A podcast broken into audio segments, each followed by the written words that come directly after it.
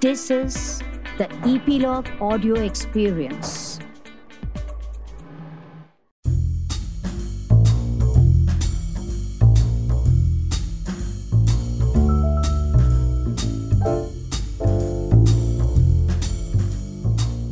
Film is clearly a sophisticated art, possibly the most important art of the 20th century with a rather complex history of theory and practice, writes James Monaco in his book How to Read a Film. So far in our podcast, The Artists, we have had filmmakers, writers, critics, programmers from some of the top film festivals, musicians, thinkers, defining their combinatorial skills. We at Metaphysical Lab have been striving to expand the realm of our podcast, which in turn gives a wider uh, canvas to the understanding of our experiences. And also, we have tied up with Epilogue Media, the podcasting network. So you can find us on their website, Epilogue Media slash the artist. And of course, you can continue to listen to us on the platforms that you choose from Apple Podcast to Spotify to JioSaavn to Google Podcast. Everything is mentioned in the description. And of course, you can reach us uh, on the WhatsApp number and our email ID. I'm your host Suchita, and I'm looking forward to a wonderful journey ahead with all of you. Hi, guys, welcome to the 62nd episode of our podcast, The Artists. And today we are having a snacky episode with one of my favorite, favorite, favorite filmmaker, George Méliès. He was a magician, he was an illusionist, a performer who combined magic with theater, with science fiction, with classics, with fantasy, with literature.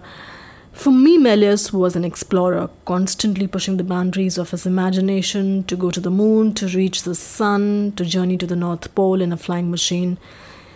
He was constantly looking for another world and he found it through filmmaking and through magic. Méliès found filmmaking while he was already a magician and illusionist. On December 8, 1895, he was one of the guests in the audience to have been invited for the Lumiere Brothers cinematograph exhibition. He immediately caught on the potential exploratory medium of films for his own self. From 1896 to 1913, he made 500 films, and it's impossible not to be in awe of his imagination his most popular works. And remember, we're talking about more than 100 years ago, where The Astronomer's Dream, made in 1898, A Trip to the Moon, 1902, The Impossible Voyage, 1904, which was a trip to the sun, The Conquest of the Pole, 1912, which was a trip to North Pole, the Vanishing Lady 1896, The Four Troublesome Heads 1898, An Impossible Balancing Feat 1902. All this mesmerizing piece of work is there on YouTube.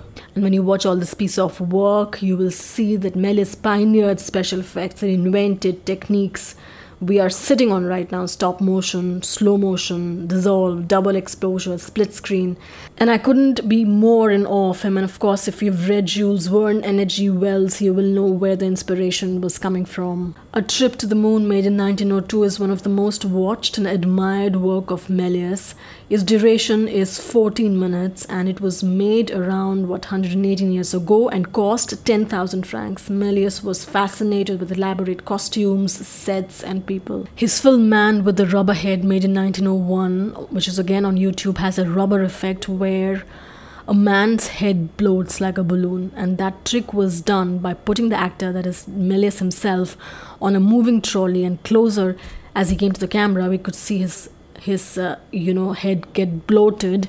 And I'm going to read this from Google Arts and Culture page where uh, they describe the same technique. Méliès' filming techniques hid a trove of ingenuity.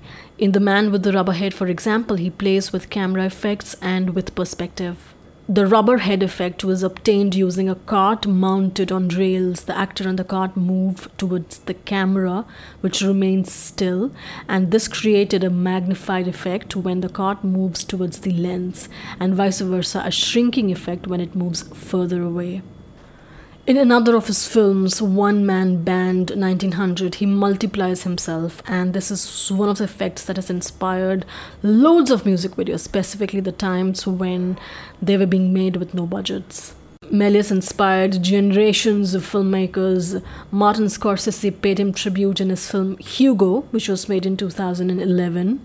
The website popmatters.com quotes this. It's tempting to say that without Méliès there would be no Avatar, no vampire movies, no Star Trek, no Star Wars, no Erin Brockovich, no Walt Disney, nothing.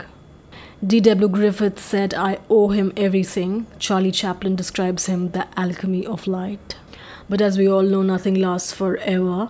Post 1913, Méliès' career started taking a downturn. Towards the end, he was found selling toys and candies from a stand on a railway station in Paris, and he was discovered and he was found and he was brought to a safe heaven by a couple of filmmakers but then we lost him on 21st of January 1938 at the age of 76. Go watch his films and get mesmerized. The George Méliès.